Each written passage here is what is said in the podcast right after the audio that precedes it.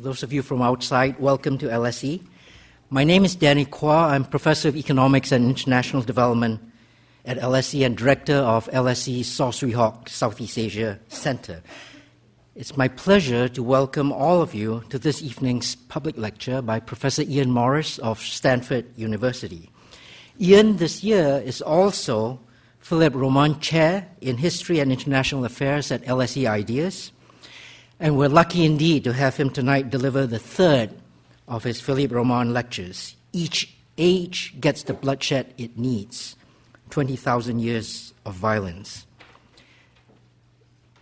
Obviously, Ian has decided to take the easy way out and look at only very recent data. Now, in a few minutes, the speaker will deliver his lecture, after which he has kindly agreed to a question and answer session. The event will end after the Q&A at 8 p.m. Both the public lecture and the Q&A are being recorded, and I hope that the entire podcast will be available online not too long afterwards. If you've brought in your mobile phones, can I please ask you to put them on silent so the proceedings are not disrupted? But we do encourage tweeting about the event. And in fact, we would like it very much if you ask questions of the speaker using the hashtag LSE Morris. Now, my job as chair of this evening, having introduced the topic, is to get out of the way as quickly as possible so the audience gets to the speaker. But I hope just this once, just this evening, you will allow me a couple of minutes to say a little bit more about the evening. And that is this every year, hundreds of fascinating and insightful and distinguished speakers come through LSE's public lecture series. And Ian is only the latest and most fascinating speaker so far. This LSE public lecture series is a gold mine of insight and inspiration that, it struck some of us, we should leverage to increase value even more for the benefit of the intellectual community, both at LSE and in the wider world. And so, to that end, a number of us, the LSE Student Union UN Society, the LSE Southeast Asia Center, together with the cooperation of LSE Ideas, designed something that we called a Lecture Plus. In this Lecture Plus, a specific public lecture is selected and then has constructed around it an entire intellectual program of engagement. A program of engagement that takes in student workshops both before and after this lecture itself, seminar discussions, academic participation, and this evening, live public engagement. Some of these events, some of these things have been going on behind the scene for days or even weeks surrounding the 90 minutes that this public lecture will take place. So, this public lecture is not just 45 minutes of listening and thinking and then a Q&A session, but it expands to an extended experience that we hope enriches everyone involved and pays proper respect to and deeper reflection on the ideas that our speaker has generally brought us. The Lecture Plus idea widens participation to include everyone interested in the subject, not just the fortunate few who are going to get called on in this always too short a Q&A session. So tonight, you are all part of this very first Lecture Plus. I hope you've all downloaded onto your smartphones the free ResponseWare app or if you haven't, you can do so now, and that you've all signed on to the session. At appropriate moments during the lecture this evening, our speaker will invite you to pick up your smartphone, go to ResponseWare, and become part of the evolving crowd thinking on this evening's topic, that all of us might help inform and guide the leading intelligence on the subject. So, in addition, of course, as always, you're all invited to be part of the ongoing Twitter conversation this evening using the hashtag LSE Morris. Please ask questions there.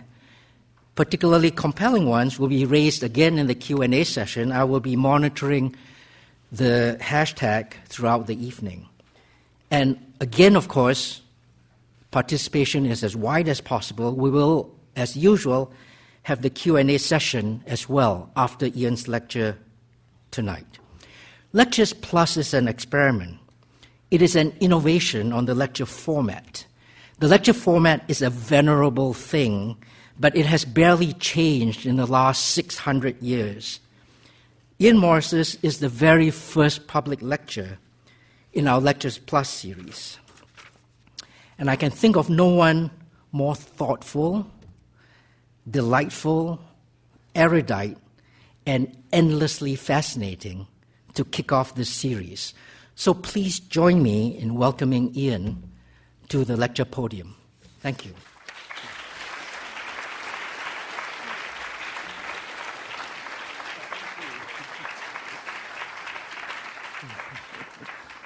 Well, thank you, Danny, for those very kind words. And um, thank you, everyone, for coming along this evening. And uh, as usual, um, lots of other people to thank for, for, for getting me here. I'd like to thank um, Mick Cox for taking such good care of me uh, since I've started coming here in the autumn, um, and um, Bastian and uh, Emilia and uh, Mr. Roman and the Roman family who have endowed um, the, the, the lecture series, and Lay and the UN Society for organising the Lectures Plus part of it, which I'm going going to do my best not to mess that up. Although, uh, as you were just hearing, this is the first time they've done it, so I'm kind of hoping if I do mess it up, at least nobody will know what it was supposed to look like, and I'll get away with it this time. Um, so, okay, well, I've been um, coming here and uh, speaking at the LSE for a little while now. This is the third in a, uh, a picture to start off with, the third in a series of lectures um, that I've been giving here. I've been basically developing a theme, trying to develop a theme um, during these three lectures as I've been going along. And the, the basic idea is that if you take a long term perspective, uh, looking at a global level, the, the, history of the whole world, you begin to see big patterns in history, how, how, things have unfolded across thousands of years. Once you've established the really, these really big patterns, these trends playing out across thousands of years, we can begin talking about what kind of causes have led history to unfold on, on the big scale in these particular ways. Once we begin to think we've understood what the causes are driving the story down the path it's going, we can begin thinking about where the trends might take us next. We can also begin thinking about what kind of forces might be out there which could potentially derail um, future history from these trends.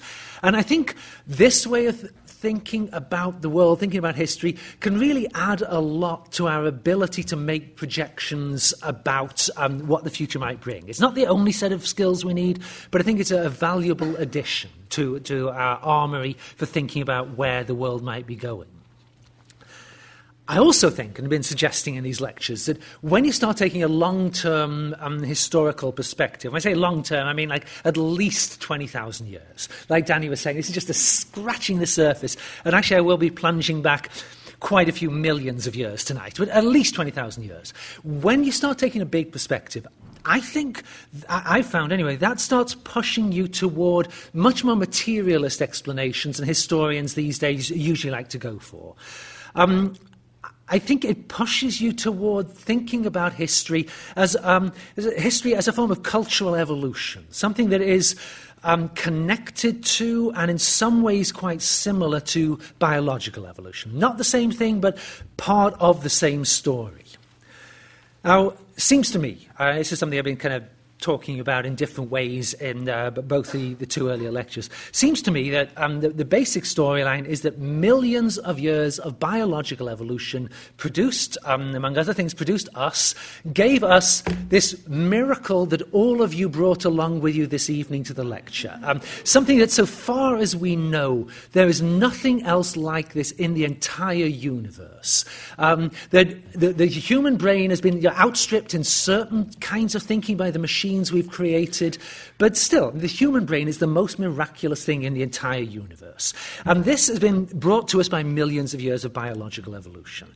But having had this miracle delivered at the top end of each of our bodies, um, this then allowed us to, to build something new on, on top of biological evolution, cultural evolution. We were, we're able to start trying out different ways of doing things, figuring out new ways to do things without waiting for our bodies to evolve biologically into new kinds of animals, the way that other animals basically have to do.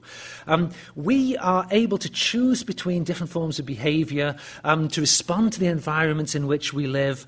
Uh, processes that do work quite like biological natural selection, but which are nevertheless sort of different as well.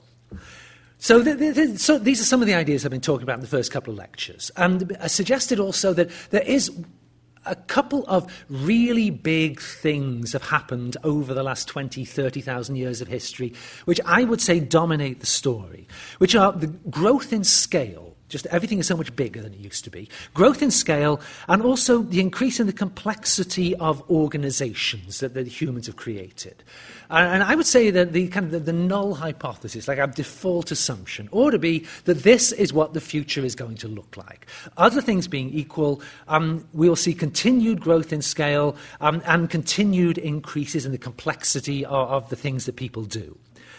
Uh, so I talked about that in the first of these lectures. Then in the last one and this one, and the, the, the, previous one and this one, and then the last one I do, basically going to be talking about some of the things I've looked at in the most recent books I've been writing, looking at particular themes in cultural evolution, but you know, story of particular um, parts of the human experience. So last time I talked about a long-term history of international relations and what that perhaps tells us about what might happen in the near future. Um, next time, I'm going to talk about the evolution of human values, and again, uh, predictably, where I think that might go in the near future. Tonight, though, I'm going to talk about violence. Um, big part of the human story, and in some ways, I think the most controversial of these topics to talk about. At least that's what I, have found in talking about it so far. It seems to generate quite strong opinions. Um, violence a major topic, and in some ways, some would say like, one of the most important topics you can talk about. I mean, if you're interested in the sort of forces that might um, derail predictions about where we're going in the future, violence should probably be at the top of the list of the things that can derail our futures. So, okay, that's, that's enough spiel to start things off. Uh, long term history, I, I think, having spent some time studying the history of war and violence, I came to the conclusion long term history really gives us three pieces of news, tells us three things about violence. Uh, there's the, the bad news, there's the good news, and the great news. They're the three things I am bringing to you this evening. So let's start off with the bad news, um, since that's um, uh, sort of an easy one. I think the, the bad news about violence is that violence is an evolutionary adaptation. Um, the, the, the, potential to be, violence to be violent is something that's hardwired into all of us by our biological evolution. And this is something we share with most other animals. Most species of animals are capable of using violence to solve the problems they've got, um, to, to get what they want from the world. We are just the same. So that's the bad news. Violence is part of us, and we just have to learn to live with that. The good news, though, there is good news. The good news is um, that violence responds to um, uh, violence is a, a, a an evolved adaptation, like other evolved adaptations, it, it, responds to the environment in which we operate. And humans, over the last 20,000 years, humans have driven down the rates of violent death in, in human societies. We've re- reduced them by something like 90% across the last 20,000 years. And that's good news. I mean, there's much less violence. Uh, you're, you're, much less likely to die violently now than you were in really any earlier period of history. And it's sort of remarkable news as well, because we, um, so far as we know, we are the only species of animal that has ever done anything like this. Through cultural means, has reduced the amount of violence that it uses.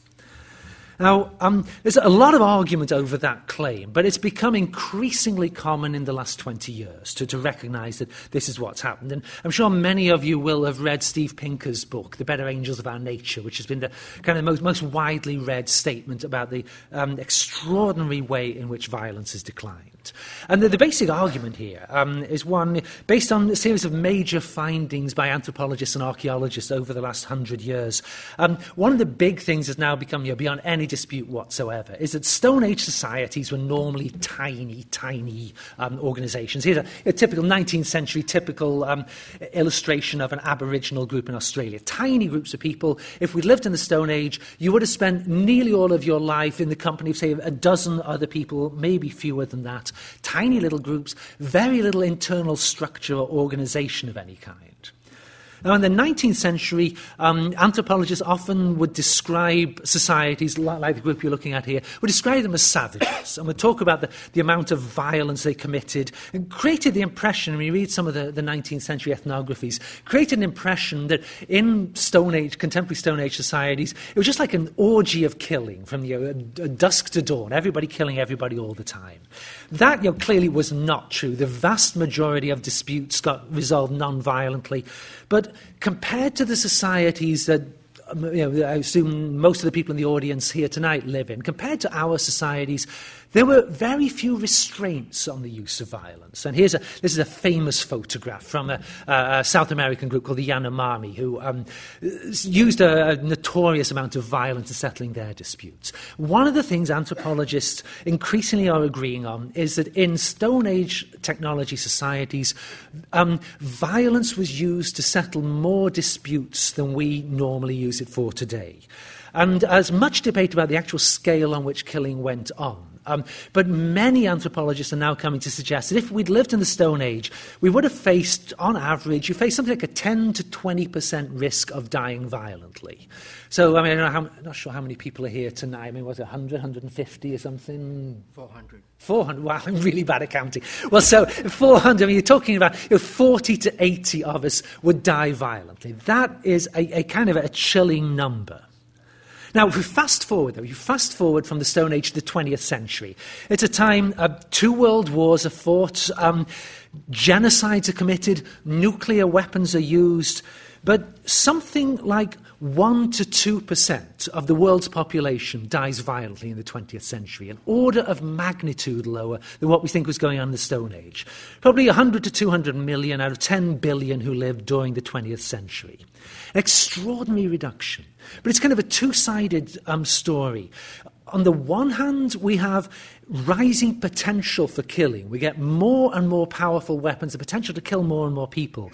And yet the outcome is falling rates of violent death. So, sort of a complicated story.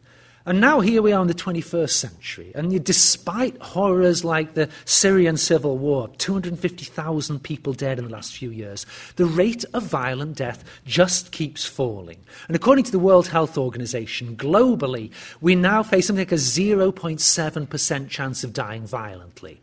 And what we're looking at here, just three, three separate chronological columns Stone Age, 20th century, early 21st century. And on the vertical axis, the percentage likelihood of, of dying violently for any, any person, with um, ranges for the earlier periods and a more precise figure for the early 20th century. So rates of violent death just keep falling. So I think the obvious question how do we make sure that this trend continues as we, we, we continue to get ever worse weapons, uh, capable of killing even more people, how do we make sure the trend continues? And this is the third piece of news that I, I, like to think I'm bringing tonight, the great news part of this. We know how we did it. There is clear evidence to show us how we reduced rates of violent death by 90%. The problem is it's a very uncomfortable answer to say, how do we drive down the rates of violent death? Very uncomfortable. Um, but it's an answer that I think increasing numbers of scholars have been moving toward over the last 10 years. And I, I am part, part of this larger group. I wrote a book about the history of war that came out in 2014, um, and there's a, a, picture of it. Um, and so, and so uh, it's a larger movement in this direction. And basically, I want to try to explain this argument tonight. And um, I'm going to be making four claims uh, in this argument. So now I'm going to sort of go through them, then say a little bit more, and then conclude and stop is the plan. Oh, yeah, and also um, the, the, questions for the um, Lectures Plus thing. They're, they're going to come toward the end, so you can relax for a few minutes. You don't get to tap in your vote on me just yet, but that will come eventually. So, okay, the first of the four claims um, that I want to make is the most, I think, you know, the most, most paradoxical bit of this whole thing that what drove down rates of violent death over the millennia was war itself. And what I mean by this is that um, war has been the big driver in creating larger and stronger governments. And bigger governments have been the main proximate cause of reducing rates of violent death. So by, by fighting 10,000 years of wars, people created larger and more organized societies that drove down rates of violent death for their members. Um, war has consistently been the major force in creating these larger societies. And the, the, reason this happened, the reason that larger societies drive down the rates of violent death within themselves, not because their rulers are virtuous, that we've, you know, throughout thousands of years been ruled by a bunch of saints. It's actually because the rulers have been cynical. And here are some particularly cynical looking um, ancient Assyrian rulers for you. What, what rulers want, overwhelmingly, what rulers want is they want people to be quiet and go to work and pay their taxes. Give the rulers the money and not cause a bunch of trouble. So, like, say, um, say the, the director of the LSE, or Craig Calhoun, right, the director of the LSE, yeah, what he wants is Professor Danny Quah to show up for work every day, not cause much trouble for him. Um, you know, Danny is an internationally known scholar so all these students are going to want to come to the LSE, pay fees that will percolate up and enrich the director of the LSE. He, he really wants that. What he does not want, that I'm told came terrifyingly close to happening um, in the autumn uh, semester. What he does not want is that when Danny gets interviewed by another member of the faculty, Professor Mick Cox, he does not want them to draw weapons and attack each other on the stage and kill each other, because then he will lose revenue. The LSE will be the poorer for it. And I'm, I'm sure he cares deeply about you too. Uh, but uh, the LSE will be poorer for it. And this is, you know, this is not a complicated concept. Rulers have grasped this since time immemorial. You want quiet taxpayers, go about their job, who do not not slaughter each other every time they have a disagreement. The, the more you're able to succeed in pacifying your society and getting your people to do this, the more successful you are as a ruler. And because as a ruler, you're in constant competition with other powerful people within your society, and in competition with the rulers of other societies, in competition with the, the poorer members of your society who might rise up against you. All these things are going on at the same time. The more you can pacify your people and get them to quietly pay their taxes, the more successful you're going to be. Now, that, I think, is a sort of, a, a, I think, a, a good generalization about the whole of political history in like a minute and a half. But of course, the problem is with these huge generalizations, there are always exceptions to the generalizations, and you don't have to think for very long to start coming up with the exceptions. It's what I call the, the what about Hitler problem, which you can exchange for the what about Stalin, or the what about Mao, or the what about Idi Amin, or whoever your favorite mad dictator happens to be. The, the, the what about the bad guys problem. There are a lot of rulers in history who don't begin to fit this general general picture I was just um, giving for you. But the, the thing is, of course, an obvious thing, um, picking out especially bad or especially good rulers is never, and dwelling on them, is never actually going to prove anything. Um, what we're looking at here is a very, very long term process that only uh, only works when it plays out over thousands of years. And um, actually, I thought of a, a good name for this. A, few, a, couple of years ago, I was giving a lecture about this book uh, in Kansas City, which, as some of you will know, Missouri is the, the home state of the US President Harry S. Truman. And um, I, I, was talking about it actually in the Q&A session after the lecture, and just it suddenly occurred to me, there's this um, famous story that at one point a journalist, I mean, some of you will know, Harry Truman, not everybody thought Harry Truman was the best president the US ever had. His stock has gone up a lot since he stopped being president, but at the time he was kind of unpopular. And a journalist asked him, you know, clearly trying to get a rise out of him, said, so, so um, President Truman, what is your definition of a great president? And Truman thought for a minute and he said, A great president is a president who is right 51% of the time which I thought was a, a very funny line. Um, but this, this, is Truman's Law. I think this is what I'm, I'm, thinking about here. I'm not saying that all rulers throughout history have pushed their societies toward being bigger, safer, richer places. But over the long run, enough have that across 10,000 years, the net effect has been a driving down of the rates of violent death that now adds up to something like a you know, 90% decline in rates of violent death. The long term pattern, I, I, think, is unmistakable. And th- this graph, I'll say right now, this graph is a, a huge oversimplification of this long term pattern. And I will say a little bit about how there are occasions when the exceptions to the trend can cover vast areas and last for centuries. But um, the, the, the very long term pattern, I think, is unmistakable. It took 10,000 years, but we are now 10 times less likely to die violently than we would have been in the Stone Age. So that's my first claim about the, the, the long term history of war.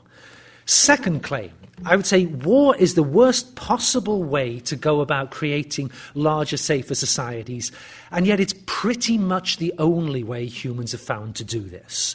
And this is a key point in the argument I make, um, because uh, one of the big problems you always face doing long term history is trying to distinguish between correlation and causation. That you can say, well, over 10,000 years, we see the evolution of larger and larger societies. We also see declining rates of violent death Therefore, the two are connected. Well, how, how, do you know the two are connected? How do you know it's not just a coincidence? I mean, famous, well, famously in some circles anyway, famously, years that have moon landings, humans landing on the moon, also have more red haired children born than years that don't have moon landings. And yet, shockingly, there is no causal link between the two. So, you know, I don't want to make that kind of argument, the red haired moon landing argument. Um, I'm claiming there is a causal connection here.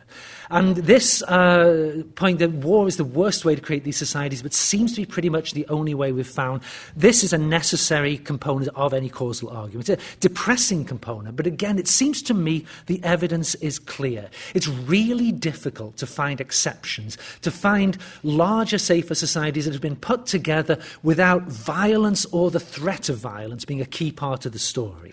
And um, I spent some time thinking about possible exceptions. You know, there's always exceptions. There are bound to be exceptions I'm, I'm missing. But um, the one that's looked to me like the, the most important potential exception uh, would be the European Union. I mean, this is a remarkable, truly remarkable development in political history. And, uh, uh, 500 million people have agreed to give up large parts of their national sovereignty with virtually nobody getting shot in the process. I mean, this sounds very much like an exception to uh, the, the, argument they're making. It's a big exception. Um, it's one I've been thinking about uh, quite a bit um, recently. I, uh, a few weeks ago, I had the pleasure of seeing uh, your your, your fearless leader, David Cameron, giving a lecture about this at, at Davos. Here's David Cameron lecturing, telling us Europe looks so much better this way. Um, so um, I've been thinking about this a little bit since then. Um, you know, 500 million people gave up much of their sovereignty and no one get, got shot. And yet, the other side of the story, of course, the European Union is formed during the Cold War. It's formed under the American umbrella. It's formed in the context of a face off with the Soviet Union. Um, it seems to me that war and the threat of war were absolutely central to the formation of the European Union. This would not have happened had it been for the fact that World War II had just happened, and it seemed to many people that World War III was quite likely to happen in the near future. Um, seems to me that the European Union is absolutely the child of war and the threat of war. And I think this is true of pretty much all the other obvious sounding exceptions to, to my generalization. I think one reason why the European Union is now experiencing such hard times is that some of the, uh, the war and threat of war forces that have been there in its creation are, are, no longer there. I think that has a lot to do with the problems it, it's beginning to experience. And so the conclusion I reached was that humans hardly ever, we, we hardly ever give up our right to settle problems by force if we feel like doing that, unless we're forced to give that up by someone who can wield greater force. And this, of course, this is not a terribly original argument. This argument goes back to 1651, as I'm sure many of you will be aware, to Thomas Hobbes. I mean, this is what Hobbes speculated in his book Leviathan. We're now, though, in a position, I think, that we have evidence to prove the truth of Hobbes's claim. So that's the second of my claims. Third of my claims. Over the long run, um, war hasn't just made the world safer, it's indirectly also made the, war, made the world a richer place. And this, again, you're very paradoxical, counterintuitive conclusion to reach. But it's one that I think the long term evidence does drive us towards. I mean, war is a matter of destruction, rape, pillage, creates wastelands. Um, a famous Roman line they create a wasteland and call it a peace. Here, the Romans are destroying a Dacian village to save it. Um, war creates wastelands. And yet, what we see over and over again is that after the wars of conquest, you get the creation of larger and safer societies. And it can take centuries sometimes to move in that direction. Larger, more complex societies, the more sophisticated divisions of labor. There's the kind of thing the Roman world produced out of its wars of conquest. The great city of Rome itself, aqueducts carrying water uh, across what's now miles of desert in Tunisia, um, used to be the most fertile agricultural land in the world 2,000 years ago. The ships um, that carry carried Roman grain around the Mediterranean. More sophisticated divisions of labour are made possible by the creation of these larger states by war. Over the long run, war has created larger political units that made people richer as well as safer, conquerors and conquered alike. Which, again, very counterintuitive claim, um, but it seems to me to be true. And it's a pattern I think we can see repeated over and over again. So, okay, if, if these three claims are right. Then I think a fourth claim, um, uh, then we have to conclude here we go, the three claims. We have to conclude that war has been good for something. And of course, it would be insane to say war is good for everything. It would be insane to say war is a desirable way to accomplish these things. But the, facts of the case seem to me to be that war has been good for something.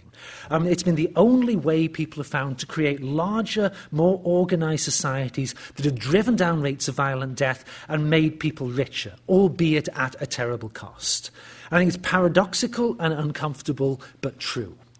So those are the first three claims. In the long run, war has been good for this particular thing. Um, so good at it, in fact, I would say, that my fourth claim is that war is now putting itself out of business altogether. Um, I think if, if, you were like the, the, infamous space alien, you know, coming to Earth and you observed this long-term story, I think what you would probably conclude is that, that the trend seems to be that wars have driven the creation of these larger societies. Um, we're probably going to have another great war and the formation of a, a world government which will drive rates of violent death down, perhaps all the way to zero. However, as pretty much anybody with any sense knows, that is highly unlikely to happen. We've gotten so good at fighting um, that were we to have such a war, there would not be any people to prevent from killing each other anymore. Have the potential to kill everybody. I mean, by the 1980s, there were more than 70,000 nuclear warheads in the world. And most of the war games that the US ran to try to figure out what might happen if there's a, a real nuclear war, they, they, they almost all came to the conclusion we're talking about a billion people dead in the first week or two of such a war. Quite possibly everybody dies in the aftermath of such a war. So, okay, well, the, the book that I wrote um, uh, basically try to tell this story, tracing the history of rates of violent death across the last 10 or 20,000 years. But I think the, the, obvious question to ask is well, you know, if, if what I'm saying is true, why? Why does the history of violence work in this peculiar, counterintuitive way? And I think to answer that question, you've got to go beyond long term history to very long term history um, and start thinking a little bit about the biological evolution of violence. Because I think that explains a lot about the human experience with violence. And this is an area where we've seen enormous advances in the last 50 years. It's kind of weird to think about this now, but 50 years ago, there had been almost no study of um, the other great apes, our closest genetic kin, almost no study of the other great apes in their natural habitats. And um, the, the main pioneer in this area, very famously, uh, was the ethologist Jane Goodall, who um, set up this Gombe research station in Tanzania in the 1960s, studying the behavior of the chimps of Tanzania. And she became like an international superstar, wrote a series of articles for the National Geographic magazine, a series of TV documentaries that mainly focused in the late 60s on the lovable antics of the, the chimps of Gombe. And I've seen some of the, uh, you can still find them on YouTube, some of the 1960s documentaries. They are really, really cute. I, I highly recommend them. However, there's always a but. In 1973, the story went sadly off the rails um, when Jane Gombe and her research team discovered that the chimpanzees they were studying, the two groups of chimpanzees they were studying, had gone to war with each other. Um, the two groups went to war. The, the males of one group killed all the males in the other group. They beat and raped and abducted nearly all the females from the other group. They, basically, they not only went to war, they fought a genocidal war of total destruction. And um, the winning group took over most of the territory of the losing group after annihilating all of the males and kidnapping most of the females. Now, when this news came out, people were, were quick to realize humans and chimpanzees, we share 98% of our DNA. Does this mean we are natural born killers? Humans and chimpanzees evolved from the same stock, that both species are natural born killers. Huge debates blew up in uh, evolutionary circles over this. Very, very nasty debate as well. But it took a, a, a, an important turn in the 1980s. In the 1980s, Across the other side of the Congo River in, in, Central Africa, mile wide in places, much too wide for apes to swim across, um, primatologists began to find something extremely different from the, what Goodall and his, her colleagues had found with the chimpanzees in Tanzania. Um, the primatologists began to study in their native habitats bonobo chimpanzees, which is a, a completely separate species of, of chimps. Um, there's only identified as a separate species back in the 1920s. They look very similar to regular chimps. Uh, the, the bonobos, though, Bonobos are very different behaviorally from regular chimpanzees. When, um, among regular chimpanzees, um, if a group of chimpanzees from one um, one band meets up with one or two chimpanzees from another band, very often the result is violence, can be lethal violence. If groups of bonobos meet up in the jungle, the result is almost never violence. The result is very often what we see um, the, these two bonobos doing here, what primatologists call by the decorous name of genitogenital manipulation. Uh, the rest of us have a very different name for what these two um, bonobos are doing. But um, bonobos resolve disputes and tensions through sex, where chimps are much more likely to resolve them through violence. Um, the journalists, of course, immediately jumped on this. The bonobos are christened the, hi- the hippie chimps, uh, the chimps that make love, not war. Now, what, what, the reason I'm telling you this is not just to show you animal pornography, uh, uh, not, not, that I need any excuse to do that, of course, but uh, the reason I'm telling you this is that bonobos also share 98% of their DNA with us. They're genetically very, very close to the regular chimpanzees. Obvious conclusion from the study of bonobos. Um, we're not hardwired to behave violently. Um, we share equal amounts of DNA with, with both of these species. And th- this work led many, led a number of biologists to start thinking more seriously about the evolution of violence. And this is what has led to the conclusion violence is an evolved adaptation. Um, almost every, not every, but almost every species of animals has evolved to be capable of using violence to get what it wants. But each species has evolved toward a separate kind of equilibrium use of violence. Like, say, you know, lions and lambs, to take a nice biblical example. I mean, lions are much more violent than lambs. Uh, and they, when, la- when lamb, lambs actually do fight, um, but when they do fight, they fight in different ways and for different reasons from lions. Each species has got different natural endowments, different habitats, you know, everything's different. And they've evolved in different directions toward different equilibrium uses of violence. so each species has a different use of violence. Also, of course, each individual within each species has a different use of violence. And anybody who's spent much time around animals knows this. Um, and so you, you probably do get like pacifist lions and aggressive lambs. I mean, I'm sure you do. Um, but the, the thing is that the reason the species evolves toward an equilibrium use of violence, it's like, say, and let's say for the sake of argument, say, say Bastian in the front row down here. Bastian is a lion, and Bastian is a particularly aggressive lion. Bastian thinks that every problem in the lion world can be solved by attacking the other lions. And so he does this.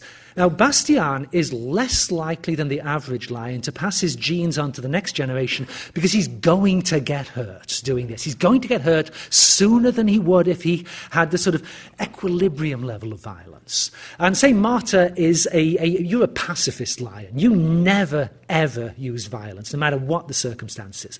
Marta is extremely unlikely to pass many genes on to the next generation because lions are carnivorous. And so if you're a pacifist lion, this is just not going to go well. And it's the same for lambs, and it's the same for humans as well. We humans, all of us differ with our predisposition to be violent, but as a species, we have evolved, same as all the other species of animals, we've evolved as a species and evolved, uh, here, well, here, we are, here we are, evolving into our modern form of human. We've evolved to have a specific equilibrium use of violence. We evolved um, around the edges of the great um, rainforest. Uh, uh, does my pointer work? I'll just wave my arm in the air. Here's the great central rainforest in Africa, and we evolved basically around the edges of, um, of that great central rainforest, and we evolved to have a, an equilibrium level of violence. Evolved to, you know, ballpark is talking about 100,000 years ago, um, and, and this this is the, process, of course, that produced the, the 2.7 pounds of magic I was talking about at the beginning, at the, the tops of our, our, our, bodies. So we evolved to have an equilibrium level of violence, guessing from the evidence of the hunter gatherer societies uh, that survived into modern times, probably rates of violent death in the 10 to 15% range, which is you know, roughly where, where chimpanzee rates of violent death are, as well as it happens. So we evolved just like all the other species except for the fact that we evolved completely differently from all the other species because the big brain gave us the potential to evolve culturally as well as biologically. We can respond to the pressures on us by changing the ways we behave to maximize the, the payoffs um, from our behavior. Whereas other animals only do that by evolving biologically. Chimps and bonobos evolved across about 1.3 million years from a shared common ancestor. They evolved biologically into different kinds of animals. Whereas we are able to evolve, uh, evolve culturally as well to use violence in different ways than we used to do. And the, the big change, I think, in the ways we used violence really started 10 to 15,000 years ago after the end of the last ice age. Um, global warming kicks in, because that's what the end of the Ice Age is. Global warming kicks in, and then, as now, I mean, it affects the whole planet, but affects different places in different ways. And one of the things that happens at the end of the Ice, Ages, uh, Ice Age is there's a band of latitudes, what, um, to annoy some of my colleagues, I call the lucky latitudes. Some people don't like that name. Uh, across the Old World and the New World, where um, plants and animals that could be domesticated were, were available to humans. And at the end of the Ice Age, domestication, the beginning of farming, becomes possible in these places before it becomes possible anywhere else. Farming begins, population explodes in the lucky latitudes, um, they become increasingly crowded because farming population density is much higher than hunter gatherers. They become increasingly crowded, and a remarkable thing begins to happen.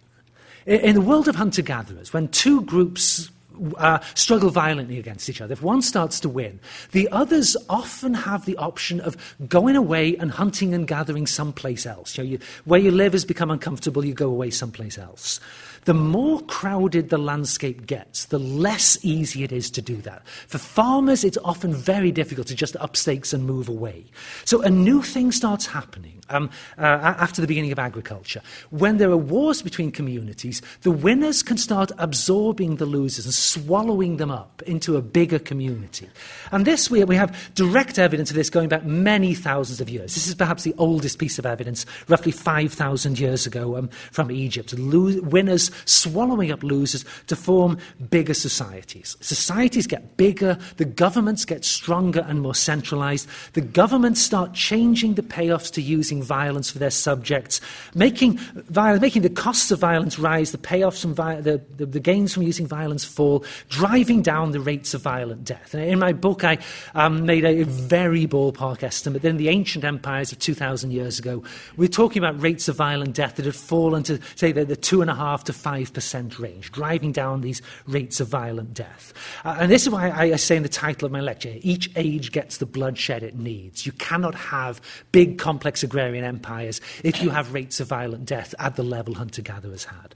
So, driving down the rates of violent death because humanity basically becomes caged. Um, caging was the name for this process invented by a former LSE professor, Michael Mann.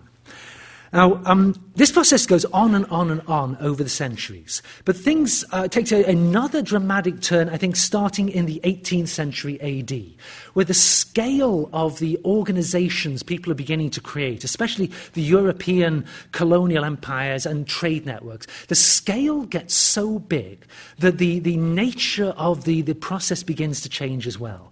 And this is something um, identified first by Adam Smith, the, the Glasgow School of Economics here rather than London. Um, Smith recognizes in the 18th century that the, the profitable way to live in the world is not the way that great emperors have thought for so long. You, you conquer people, you bring them into a state, you tax them, um, you tax their trade routes. Smith realizes that we're, we're tying the world together in a new kind of way. We're creating these larger organizations on the back of the, uh, the triumph of European colonial empires. We're creating these larger organizations of trade. And if we stop trying to conquer everybody um, and we leave people free to truck and barter, this will actually make everybody richer. Now, he also recognized that the only way you can do that is if you do have an organization um, that has sufficient military force at its disposal to enforce the laws of trade, to enforce the freedom of the seas, to enforce free markets. It's like he's saying, um, in a way, that to have the invisible hand of the market, you must also have the invisible fist of a kind of superstate, which is able to police a global, um, a global empire of trade. And in some ways, at least, after about 1815, Britain begins to fulfill this role in the world, begins to become a globocop. Leviathan has been kind of scaled up into a super Leviathan um, by the 19th century. And the result of this was, in many ways, was hugely successful um, for many parts of the world. But it also had a lot of very paradoxical results. Um, Britain became the sort of global giant by creating these empires of free trade, policing these empires of free trade. Um, but in order to be prosperous and successful, of course, it needed people overseas to be able to buy its goods. You, you cannot be an industrialized economy if everybody else is dirt poor.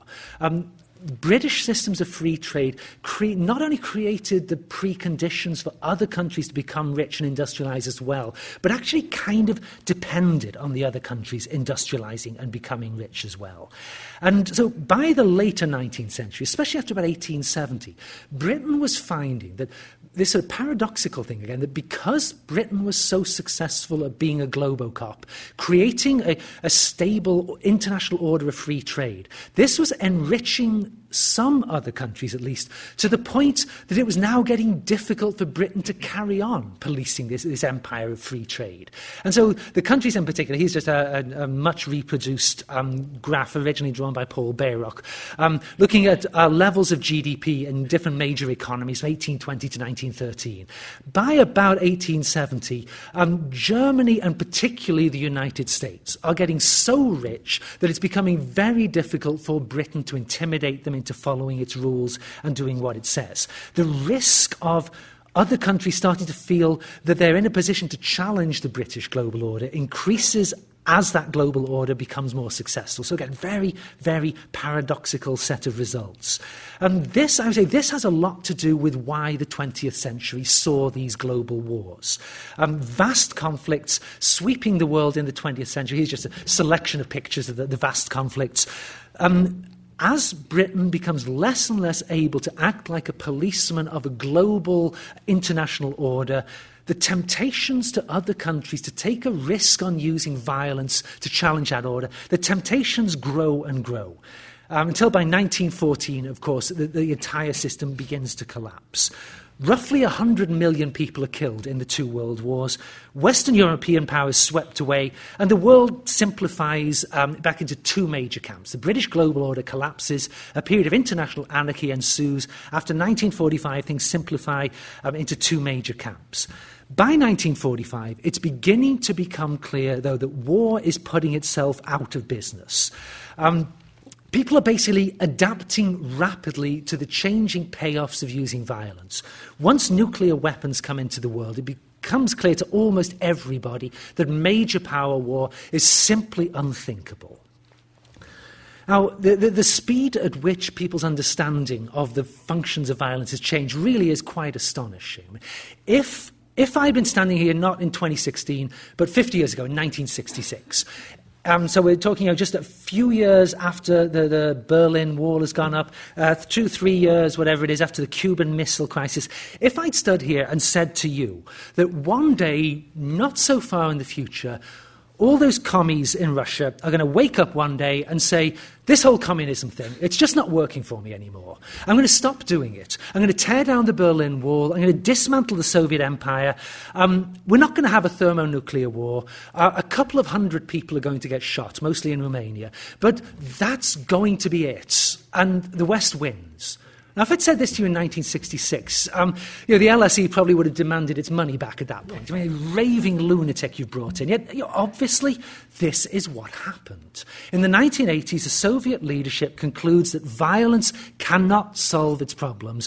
Whatever happens, they are not going to turn violent. Um, for every 20 nuclear warheads in the world in 1986, there's now less than one. We no longer have the power to kill everybody in the world in the space of a few days. There are, there are, more formally independent governments today than ever before, and yet more people are integrated into global networks of trade and culture than ever before, and we also have um, lower rates of death than ever before. So here's a, um, oh, so just going to show you the, the sort of power um, available at the hands of the American global hegemon that emerged since 1989 dwarfs anything the British Empire ever had. I mean, the, the scale of American dominance since 1989 makes the British Empire look like a, a child's game, extraordinary transformation. But this was a slide I meant to show you of the, the long term history of these rates of violent death. And this is where I mentioned earlier there are periods when the exceptions become so prevalent that rates of violent death for centuries spike back up. Right? They're the Middle Ages there, which I've squeezed out of my talk, but I'm happy to talk about at interminable length given a chance. But I won't, I won't. Um, I will wrap up instead. So to conclude, my conclusion. War, I would say, has been good for something. In the very long term, war had the paradoxical effect of making war safer, making the world safer. It did so at a terrible price, but it seems to me that we humans are not able to do it in any other way. And so that I would say that's what war has been good for. Last question though, what is war going to be good for? If this has been the story so far, what can we say about the trends of the future? And I think that the long term history, that the trends do warrant some tentative predictions about where things might go. And so I'm just going to say a couple of words about one of them and then stop, and I'll, I'll be quick. So I, I, mentioned a minute ago that you know, after about 1870, the, the British Globocop begins to break down as powerful, wealthy, industrialized rivals emerge, especially um, Germany and the United States. So this is clearly underway in the 1870s. Forty years on, in the 1910s, Britain is no longer able to raise the cost of violence violence to levels that will deter other challengers. The result is, of course, 1914. Now, I was talking a moment ago about how, you know, since 1989, we've seen the emergence of a new global order, an American Globocop. To many people, it seemed that since at least about the year 2000, the US Globocop has been progressing down a path alarmingly similar to the British Globocop of the late 19th century. That the success of the American international order allowed other countries to enrich themselves spectacularly, particularly China. Now, um, as I was saying, there's currently this massive US um, military, uh, military economic dominance. But 40 years on, by the 2040s, what, what is the world going to look like at that point? I, mean, I showed you, uh, oh, actually, this is my slide massive American military dominance. I cannot resist showing this one. This is a robot plane capable of taking off and landing from the deck of an aircraft carrier. That is the most difficult task a human pilot is ever asked to do. I mean, um, pretty, pretty, much any flyers will tell you this is the most difficult thing uh, that a human pilot can ever be asked to do. A robot can do this for itself with zero human input. American robots. No other country has robotic weapons that begin to approach this sophistication. The, the, military gap currently between the US and everybody else has never been paralleled before in the history of the world. So massive, massive dominance. But where will it be 40 years on? And I showed you this graph a moment ago about the experience of the British Empire in the late 19th century as um, other countries enriched themselves. Here, here's a graph of a 25 year period, late 20th, early 21st century. I mean, you don't need me to stress the disturbing similarity in some of the trends going on. Uh, and many analysts have been concluding that possibly over the next 30, 40 years, we're entering a world where the US can no longer raise the costs of violence for other governments that begin to think that maybe violence is a way to solve their problems and get what they want in the world. Maybe some people conclude we are heading toward a nuclear 1914, some point in the next 40 years. Now, if that's true, it, it, points toward a conclusion that I found is quite unpopular in some circles. Uh, and that conclusion is that if you want peace, keep America strong. And I find that conclusion tends to go down better in America than in other countries. Don't know why, but not, yeah, if you want peace, you want a strong America. Um, now, not everyone likes that conclusion, and those of you who don't, you, you are in luck, because we've now finally reached the point where we're about to end, where you get to pass your judgment on these incredibly true statements that I have been uh, sharing with you. Uh, and we get some questions organized by the Lectures Plus people, and they gave me a tutorial this morning on what to do. It's almost almost certain I'm going to mess this up, but let's go and see what happens. And I was supposed to say that the, uh, the ID code thing is 475662 if you want to log in. Sorry, it's 976. Oh, wow. Sorry, we switched that on you. 976529. Now, that was not my fault. you pulled a dirty trick. Well, let's see what oh, happens when I press the button. Sorry. Oh, it worked. Okay, great. So, so here's a question for you then. Um, do you think that rates of violent death will continue to decline across the next hundred years? That's a good question. And it's just a yes no question. And you press a button uh, on your little. Yes, that's right. Press a button on your responseware. If you're having issue, if you've had issues downloading the responseware app, you can also go to the website responseware.com so just all one word, responseware.com, and enter the session ID 976529. If you are participating in that, your smartphone or your tablet should show exactly the screen that allows you to then vote your view. So we'll just wait a couple of minutes while they people told me to be patient up. and not, not, not rush things.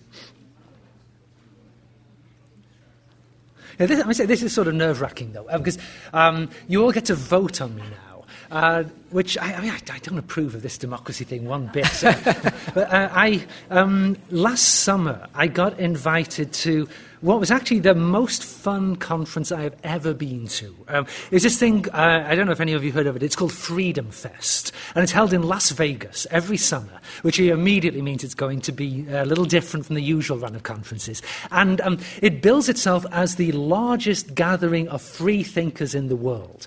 And what it is, it's this massive libertarian gathering, where it's all, all these people who basically think that government is the source of all evil in the world. Everything that any government government ever does is entirely wicked.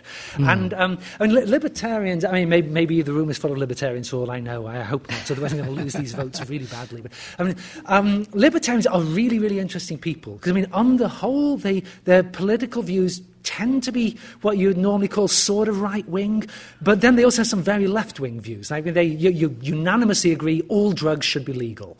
Um, all forms of sex should be legal. Uh, they then get tangled up over some things like you know, um, the yeah, underage stuff. But you know, basically, everything should be legal, and it was up to individuals to decide what they want to do. So I was invited to come and give this talk about how government has been the best thing that ever happened to the world because it made the world safer and richer. And the reason I am telling you this long, rambling story is that um, they, they, they, I mean, they're actually it's a really great organisation because they are you know, very, very serious about their beliefs and they believe passionately in what they stand for. And so they make a point of bringing in people they know will not agree with them. Oh, have I done something else wrong?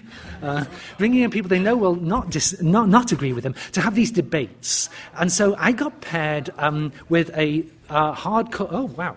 Look at that, that came up now. A hardcore libertarian to talk about my theories on the history of war. And before the debate started, um, the, the organizer had the audience take a vote on whether they believed me or believed um, the uh, esteemed uh, lady with whom I was debating. And I was just crushed in this vote. It was like there's like a couple of hundred people there, and all but about three of them um, said yes, yes, of course, the war, government, and never ever got to anything at all.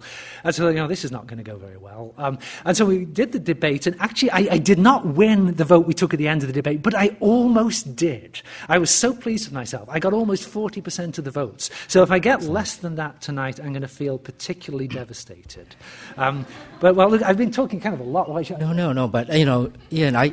I think you've actually very successfully hedged your bets on the answer to this question. Because as people are thinking about this question, you've laid out how the different time horizons that matter factor into the people's perceptions of what the right answer to this question is. So, whichever way this vote comes out, you win. that is such a great way of looking at the world. But I see that the, the count is steadily rising. If we give it a couple more minutes, and then we'll have a, a few more of these uh, questions that you've, you've helpfully prepared for us. So, if we have a little bit of a lull, what's going to happen next is that Ian will, through magic, reveal how this population of people who've been listening to the lecture think about the answer to this question we will then be able to get a sense of both your own views on the persuasiveness of the argument about how violence, the prevalence of violence is changing, the rather cold hearted attempt to bolster American hegemony in this world. Um, you know, which fits, of course, very well with the, the theoretical reasoning you've laid out. But it's, it's good for you, Danny. It's good for I you. I suppose it is. Um, okay, I think we've steadied on. So when, when you're ready, just press the, right. the let's, mouse let's button. A moment of tension here. It's a bit like the Oscars. What's going to happen? There we go. Ooh, yes, Will. Yes, good, good. That is the right answer. Congratulations, audience. Phew, that was a close call. All right. so, okay, so that was the first. We, we, got a whole. We got three of these questions all together. So I think um, I've uh, managed to forget what the second one was. So let us find yes, out. So let's find out. The second question is ah yes, going back to what I was talking about earlier uh, at the beginning of the lecture. Is the European Union really an example of a bigger, safer, more prosperous society that is formed without war or the threat of war? There's a good question. Um, don't want to guide you in any particular direction on, on this one. Uh, I'll give you a moment to, to pass judgment. Because one might point out that here, sitting in London, we're also poised on the brink of a great debate. Yes, you have a real vote on about whether this country will continue to be part of this, this union. So we're, we're actually thinking about a little bit of a straw poll on what a referendum might look like on one particular aspect of Britain in the European Union. And obviously, this is something that excites our audience. Look at this vote count. Wow, racing up there this time. I mean, when, when, I was a teenager living here in England back in the 1970s, you know, the, the, European Union was on the TV all the time, and you know, nothing would get me to turn the TV off faster than some idiot going on about what some bureaucrat in Brussels was saying about what kind of biscuits I could eat or, or this kind of stuff. And now, I mean, I, I, perhaps it's because I don't live in the European Union anymore, but I mean, it seems to me this has really been one of the most extraordinary experiments in the entire political history of the world, absolutely. what they, have been doing uh, in the last 70 years. Yes, absolutely. And yeah. how it turns out, I think a, a lot hangs on, on this, and a lot hangs on the British vote. So after we found out what the score is, I will tell you the correct vote in the 2017 referendum, too, in case you're wondering. Okay, should we go to the answers? Let's, for, let's look right. for the answers. What do we think? Is the European Union really an example of a bigger, safer, more prosperous society that is formed without war or the threat of war? The answer is no. Excellent. Oh. Very good answer. um, and the, the, answer to the 2017, or I guess could be this year, couldn't it? But before the end of 2017, when you vote on staying in or not, the answer is, is yes, stay in the European Union, by the way. So I thought you would want to be told that. Uh, and then the third, the last of these questions, oh yeah, this is a nice one. Will the breakdown of the Will the breakdown of the British Globocop between the 1870s and 1910s prove to be a good analogy for the breakdown of an American Globocop between the 2000s and 2040s? So, yeah, are we, are we doomed? I mean, are we heading in the same direction as uh, the world in the 1910s? They're cranking up there now.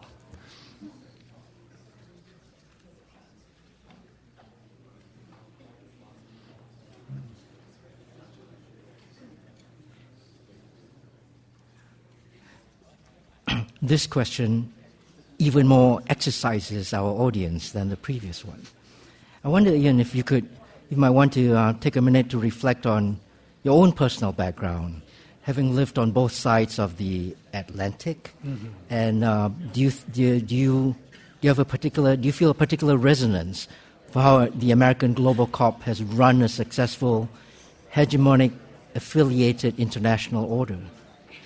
Well, yeah, I mean, one of the great things about being a Brit in the US is people think that because the way of the way you talk, that you actually know stuff. I mean, it's really remarkable. I, I found when I lived in Britain, when I opened my mouth, everybody just ignored me totally.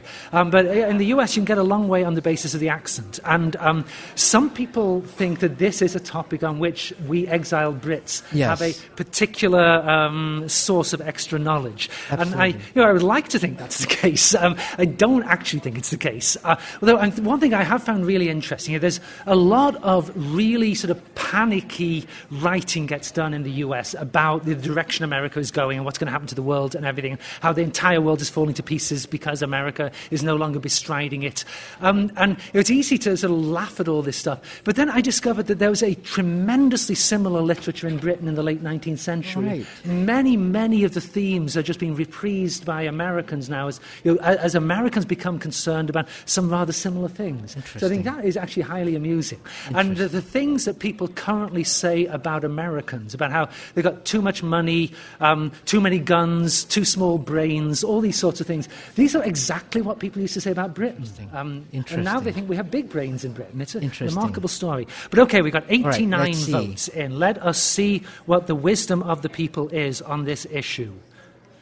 In some ways. Some ways. good, good hedged bet. Okay, I think that's probably about as good a bet as you can get. So, okay, so let me wrap this, uh, this part of the, the proceedings up altogether. So, okay, well, uh, you just asked this question about the, the US Globocop and everything. Well, seems to me, let's say um, if, if the, the winning vote had been C, no, which did get quite a lot of votes, if you think that the, the analogy is not a good one, maybe you think the American Globocop could survive past the 2040s, you're outlasting the track record of the British. If you think that is the case, do you think, could it go on forever? And I, I, think the answer there has got to be no. I mean, nothing ever has gone on forever. Um, we live in a world where the historical record suggests that the breakdown of, of um, state governments or global governments leads to periods of intense unrest and mounting conflict. We also live in a world where we have weapons just unimaginably destructive weapons. So, if we don't think that a, a, stable global system of the kind we currently have can go on forever, and if we do think, I mean, maybe you don't, but if you do think that um, the breakdown of such a system is likely to trigger massive violence, then we have to ask a rather depressing question Are we doomed? Are we inevitably going to stagger toward the annihilation of the human race? Well, you probably won't be surprised to hear I, I, have some thoughts on that too. But to find out what they are, you're going to have to read my book. So thank you very much for listening this evening. thank you.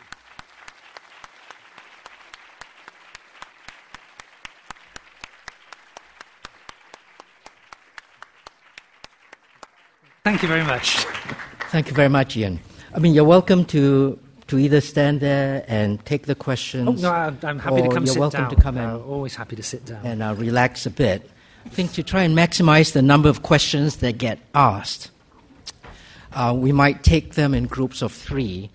If when I indicate to you it's your turn to ask a question, if you could wait a couple of seconds before, as the roving mic gets to you, remember all of this is being recorded, so we would like to get your questions on so, record. So keep it well. clean. Okay, shall we begin? Okay. I'd like to see. Okay, everyone who's got his hand up is a man. um, so, can we begin with Letitia? If we could have the microphone down here. so, we'll collect three questions. Sounds good. I'll write them down. Okay. Um, thank you, Professor Morris, for the really interesting lecture. Um, my name is Letitia, and I'm representing a group of students who participated in the pre lecture discussion. So, during the discussion, there was one question that came up, which all of us were quite curious about.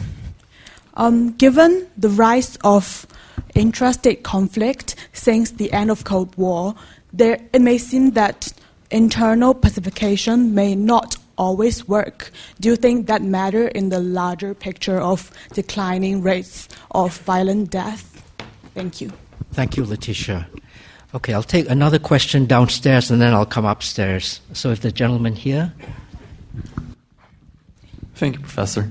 I'm a student from the Department of War Studies at King's College London, and appropriately, my question is about war. You pointed out that despite technological advances in the conduct of war, societies have nonetheless been strengthened and managed to reduce violent death rates. Nuclear weapons aside, are the two variables completely independent of one another? Have changes in warfare affected the development of civilization? Thank you. Excellent. And if we could get the gentleman in the back with the.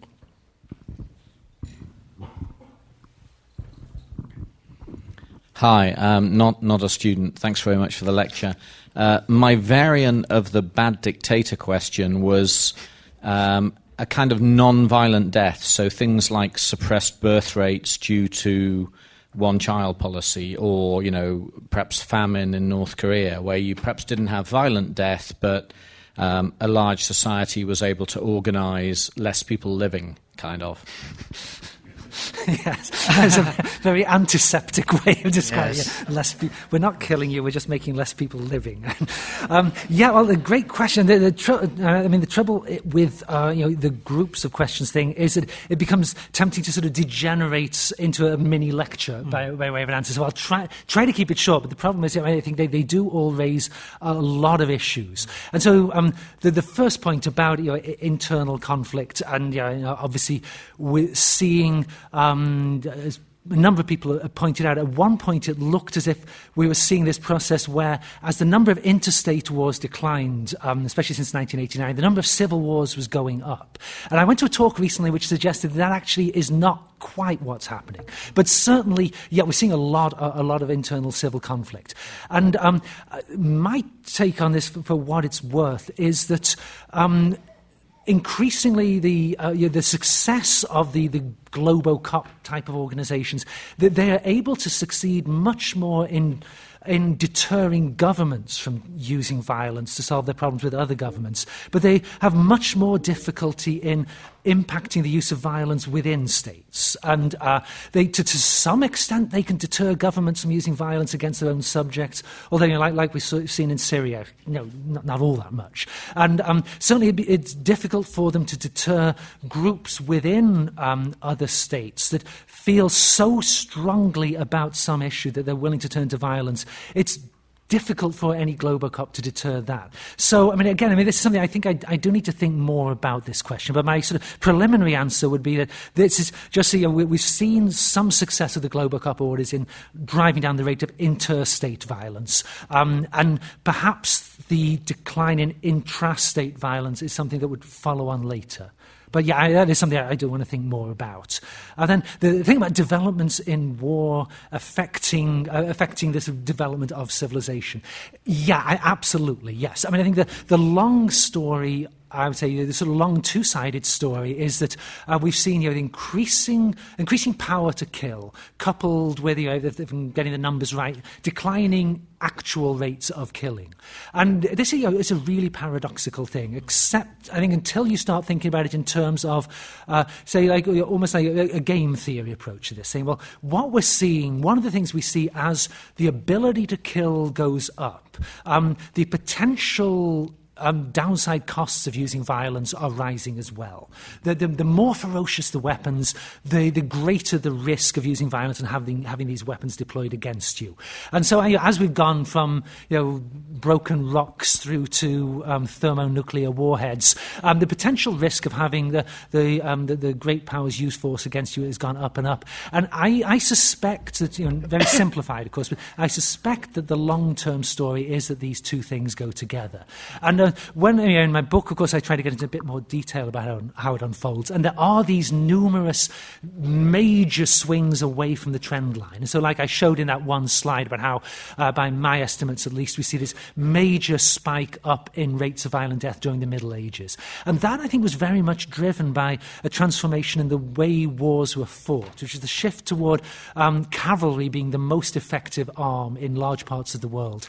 And the parts of the world where it was easiest to build up big cavalry armies were outside where the great empires were, out on the steppes. And the steppe nomads were able to devastate these great empires.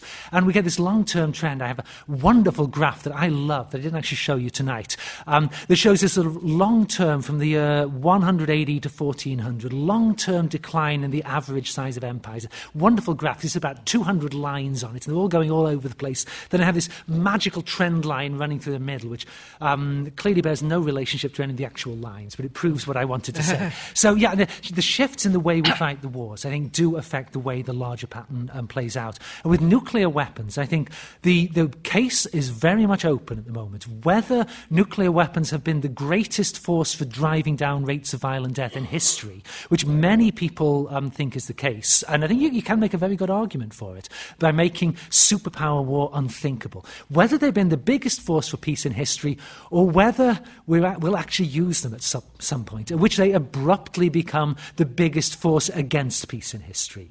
Uh, but hopefully, hopefully we will live long enough to find that out. Um, so then the, last question, yes, um, the, the, the, the non-killing situation, uh, yeah, the non-living situation. Um, yes, I think now this gets us into the, um, the, the thicket of definitions because any uh, large scale argument like this, how you define the terms is absolutely crucial to the way the thing plays out.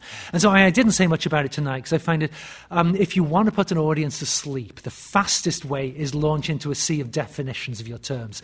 So um, I thought I'd leave it and see what sort of questions people raised. Um, and yet, defining what you mean by the killing is a, a major part of these arguments. And um, there's like a cottage industry has developed across the last 50 years of uh, counting rates of violent death over history. And there's now dozens and dozens of separate organizations out there producing databases of death. And the main ways they differ is how they define what counts as a violent death. And so some will say it's only a physical act of violence. Like, say, Danny gets bored of listening to me and stabs me to death with this pen. That counts. Whereas if Danny overthrows the British British government and mass starvation sets in and I die of starvation, that doesn't count because he didn't physically kill me. So, yeah, and, and then, of course, you, you, were talking about know, all kinds of other things as well, uh, uh, all kinds of policies governments can pursue that lead to deaths. W- what I did in my book, I think there's no one right answer, no uh, perfect definition. What I did in my book was to say, I'm going to I'm thinking of all of the direct physical killing, and then I'm thinking of, I'm including things like famine and disease that follow on directly from the consequences of war. And through most of history, um, the majority, right up till, uh, in fact, the end of the First World War, the majority of people who died in war almost certainly died from the second order effects of starvation and disease. And it looked for a long time like World War I was going to be the first one, thanks to medicine, where um, um, battlefield deaths outnumber the sort of uh, the, physical, you know, direct physical killing outnumbers the disease and starvation. But then we get the H1N1 flu virus at the end of the war that kills way more people than the shooting did during the war. And so World War I remains with the old school. But now, um, you know, the world we've been living in, again, you're barring major nuclear superpower wars, prob- you know, the, in most of the 20th century, it's been the direct killing. But yeah, I mean, the thing is, there's no correct answer to the definitional question. All you can do is say, this is the way I define the terms, and give you reasons for why you chose those ways. And then wait and see whether, if people define the terms in a different way, whether it actually leads to a different result. I don't think it would, but I, I would be interested to see how that played out. Hmm, interesting. okay, can we? We'll have another round of questions. Maybe this time we'll begin over here.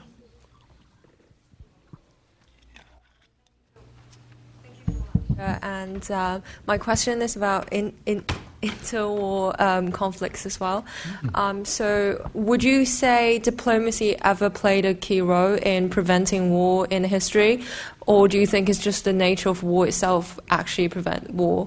And um, it, in terms of like masculine weapons development, do you think it actually leads to like more small range um, agent wars in different areas instead of a huge war mm-hmm. between mm-hmm. superpowers. Mm, Thank you. Thank you. So the gentleman in the middle with the black jumper, if you could stand up, and then um, we will see. Hi, thank you for your talk.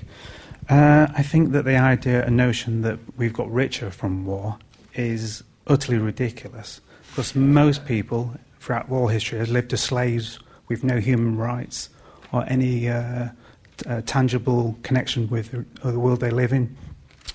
Uh, but I, I, think the reason why you think that may come from the fact that you come from Oxbridge. And I think this institution, which is an elitist institution, has definitely benefited not just by money, but political power across the world. Okay. And do you agree with that statement, yes or no? Thank you very much. Okay, thank you for the question. Should we get someone upstairs? So perhaps the gentleman in the middle here. Great. Thank you very much. Thank you for your speech as well, uh, uh, Mr. Morris. Um, my question is: you uh, you've basically argued that that it is the organization of larger and and more organized bodies that has resulted in the gradual decline in uh, in uh, uh, mortality. And early on, you basically associated that those larger organizations with uh, with governments, with states. By the way, I'm a libertarian, so you'll you'll get this question in a second. The um, but then later on in the 20th century, you kind of said, but wait a minute, there are a lot more states out there now. But the form that the larger organization has taken is in terms of trade, etc. Those two things are not the same. As a matter of fact, you could argue that, and then, and then particularly, your argument is that war has been the key factor driving the emergence of these larger organizations. It could, you can, you can make an argument that the war was responsible for the driving of governments. But war is actually antithetical to the second form of larger organization that you talked about in the 20th century. So uh, I think you may try to resolve that by saying that it's really the Globocop that made that makes the larger trade possible. But there certainly must be other ways in which you can achieve this. And then in general, sorry, this is somewhat long-winded, but in general, you could also couldn't you also draw the same conclusions that really what has driven down the degree of mortality is the fact that there's been a continuous increase in cooperation, and that and that fundamentally uh, violent death uh, has uh, is inconsistent with the with the higher degree of cooperation that we've seen in evolving societies, and that's really been responsible for the overall trend, rather than the emergence of larger organizations. Okay, thank you. I know that there are other questions, but Ian, could I invite you to treat this round first, especially yes. the question about how ridiculous we are. Yes, yes. I, I sometimes think that myself too. But, uh, yeah, no, the first question about diplomacy. Um, yeah, yeah. Of, of, course, diplomacy has played a huge part in, in preventing wars, um, and uh, yeah, it would be sort of crazy to suggest otherwise. And uh, um, I would say, you know, the recent example of the discussions over what to do about the potential of Iran Building a, a nuclear weapon. I mean, there were many people around the world who felt that diplomacy could not possibly resolve this problem. Um, and it remains to be seen, obviously. Uh, we'll, we'll, see whether diplomacy has successfully permanently resolved this problem, but it appears to have done so. And um, yeah, I think talking and fighting always go along together. And I, I think uh, Clausewitz was quite right to say that fighting is a continuation of politics by other means. Um, mm. So, uh, yeah, the, the, two definitely go together. But I mean, you, the specific thing you raised about big weapons leading to m- more small wars, I think that's absolutely right. I think that. Um, something we've seen, I think, twice now in recent history under both the, the British and the American Globo Globocops is that they uh, have a lot of success in deterring wars between great powers because they just make it very difficult for you if you get involved in this kind of thing. Mu- I mean, like we were talking about in the first round of questions, much less success in um, dealing with the, the lower level stuff. And we've seen a remarkably similar development in the late 19th and again early 21st century, where in very similar parts of the world as well, I mean, say from you know, Sudan area over to Afghanistan, um, the late 19th century, the British Globocop gets involved in a series of wars against Islamist uprisings, which um, often involve people blaming the British directly for all of the problems they're facing. The British find it extremely difficult to, to, to deal with these challenges um, because um, this is sort of not what the British military was designed for. And the British you know, find themselves you know, fighting a war against Islamists in um, the Sudan, fighting um, wars against somewhat Islamist um, resistance in Afghanistan. Um, strikingly similar places and somewhat similar enemies to what the US has found itself fighting uh, in the last few years. And I think this is not a coincidence. I mean, I think that the Globocops created situations in which other national governments don't want to take them on head to head. You've got to be as crazy as Saddam Hussein to think you're going to be able to do that. But actors of other kinds and actors of non state organizations um, sometimes do see the possibility of making major successes for themselves by using violent means. And I think similar set of incentives applied the late 19th and again the early 21st century. So I think it really is an interesting analogy. The second question about the, the idiots of Oxbridge. Um, yeah, well, I would have been disappointed if we got the whole way through uh, this talk without a, a, single question of that kind. Um, more than one, I start to get uncomfortable. But yeah, this one. Um, Yes, uh, that I am from Oxbridge. Let me just start with that. I, am, I, I spent five years in Cambridge. I was an undergraduate at Birmingham, then did a PhD in Cambridge, uh, and then two years of a postdoc fellowship there.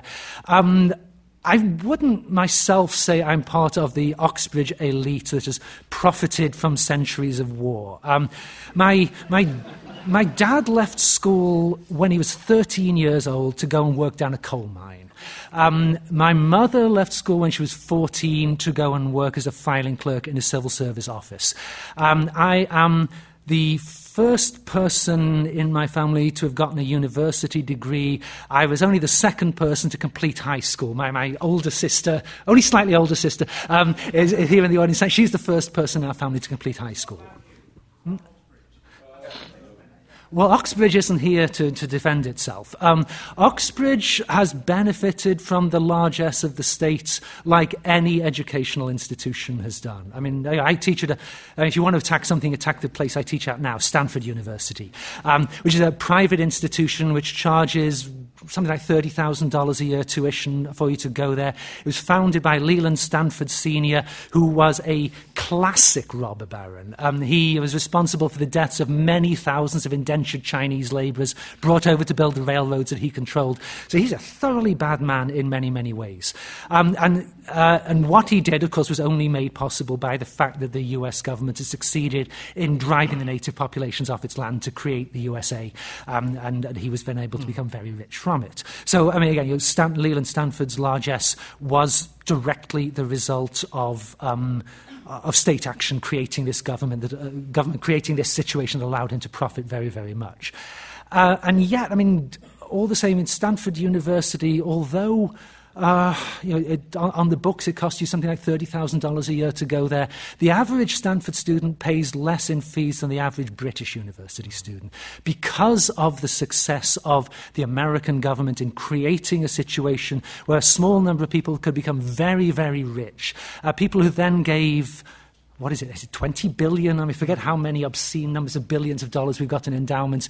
We are now able to provide um, almost free education to most of our students. So every year, the trustees discuss whether just abolish fees altogether.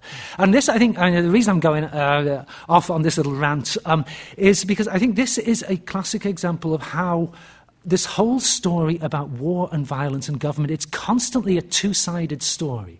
We're talking about these horrendous processes of destruction and violence and untold cruelty, and yet so many of the things we think of as the good things in our lives today have been provided by this process. And we can cheer ourselves up by prettying up history and saying it's all been nice and all the good things come from nice people, but they don't. Uh, most of the good things come from truly horrendous people like those Assyrian kings I showed.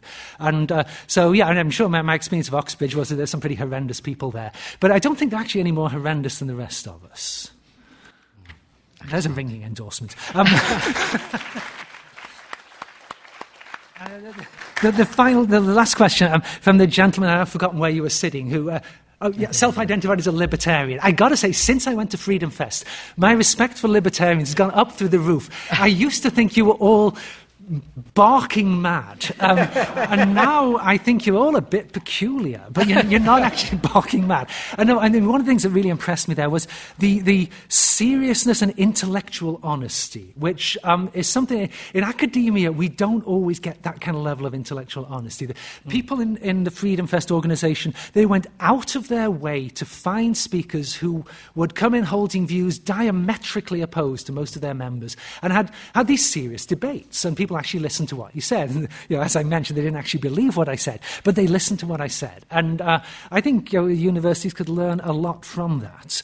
Um, but then uh, the, the, question, I mean, um, the, the question you were asking was about war and larger, large, larger economic, yeah, large, that's right, larger economic organizations, and maybe the whole trade networks thing is completely separate from the stuff I was talking about with war. And yeah, I mean, um, uh, maybe, uh, maybe I didn't uh, put my point very well, or maybe I'm just flat wrong. This goes another possibility. But uh, it seems to me that, that, it's very difficult to separate the two. Uh, that in, in pre modern times, on the whole, um, economic networks tended to be confined within the political network. So you would get, say, trade networks within the Roman Empire, trade networks within Han Dynasty China, and there were, there were networks stretched across, but they were very small and very fragile.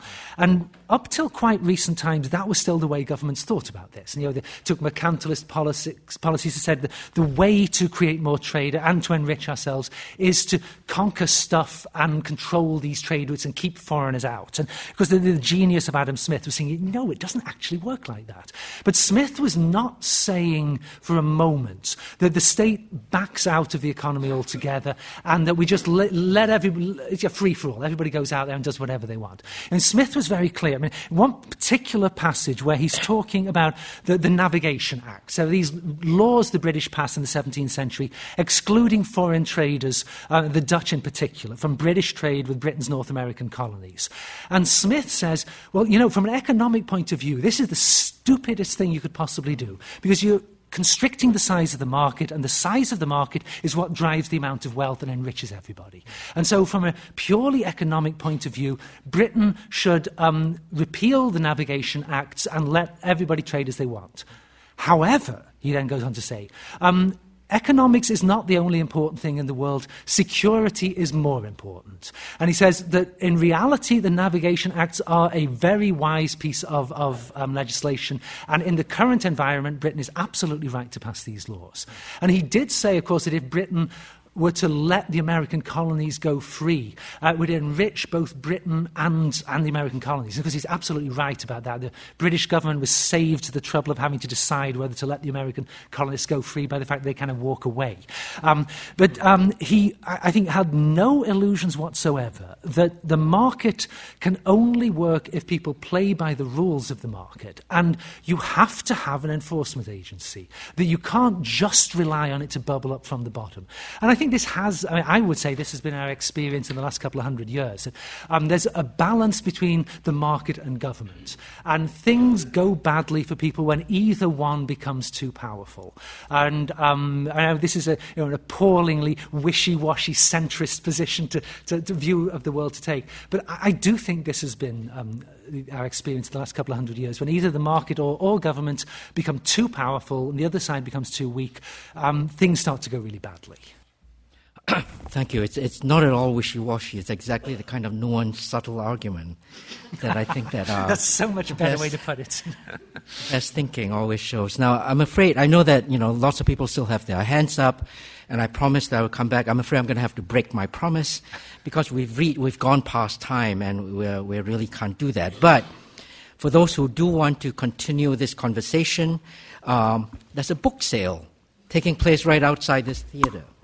Ian's book is on sale. And then there's a book signing that to follow. So if you go out, buy the book, come back up on stage, get the book signed, that'll be a nice little uh, conversation you can have with uh, Professor Morris.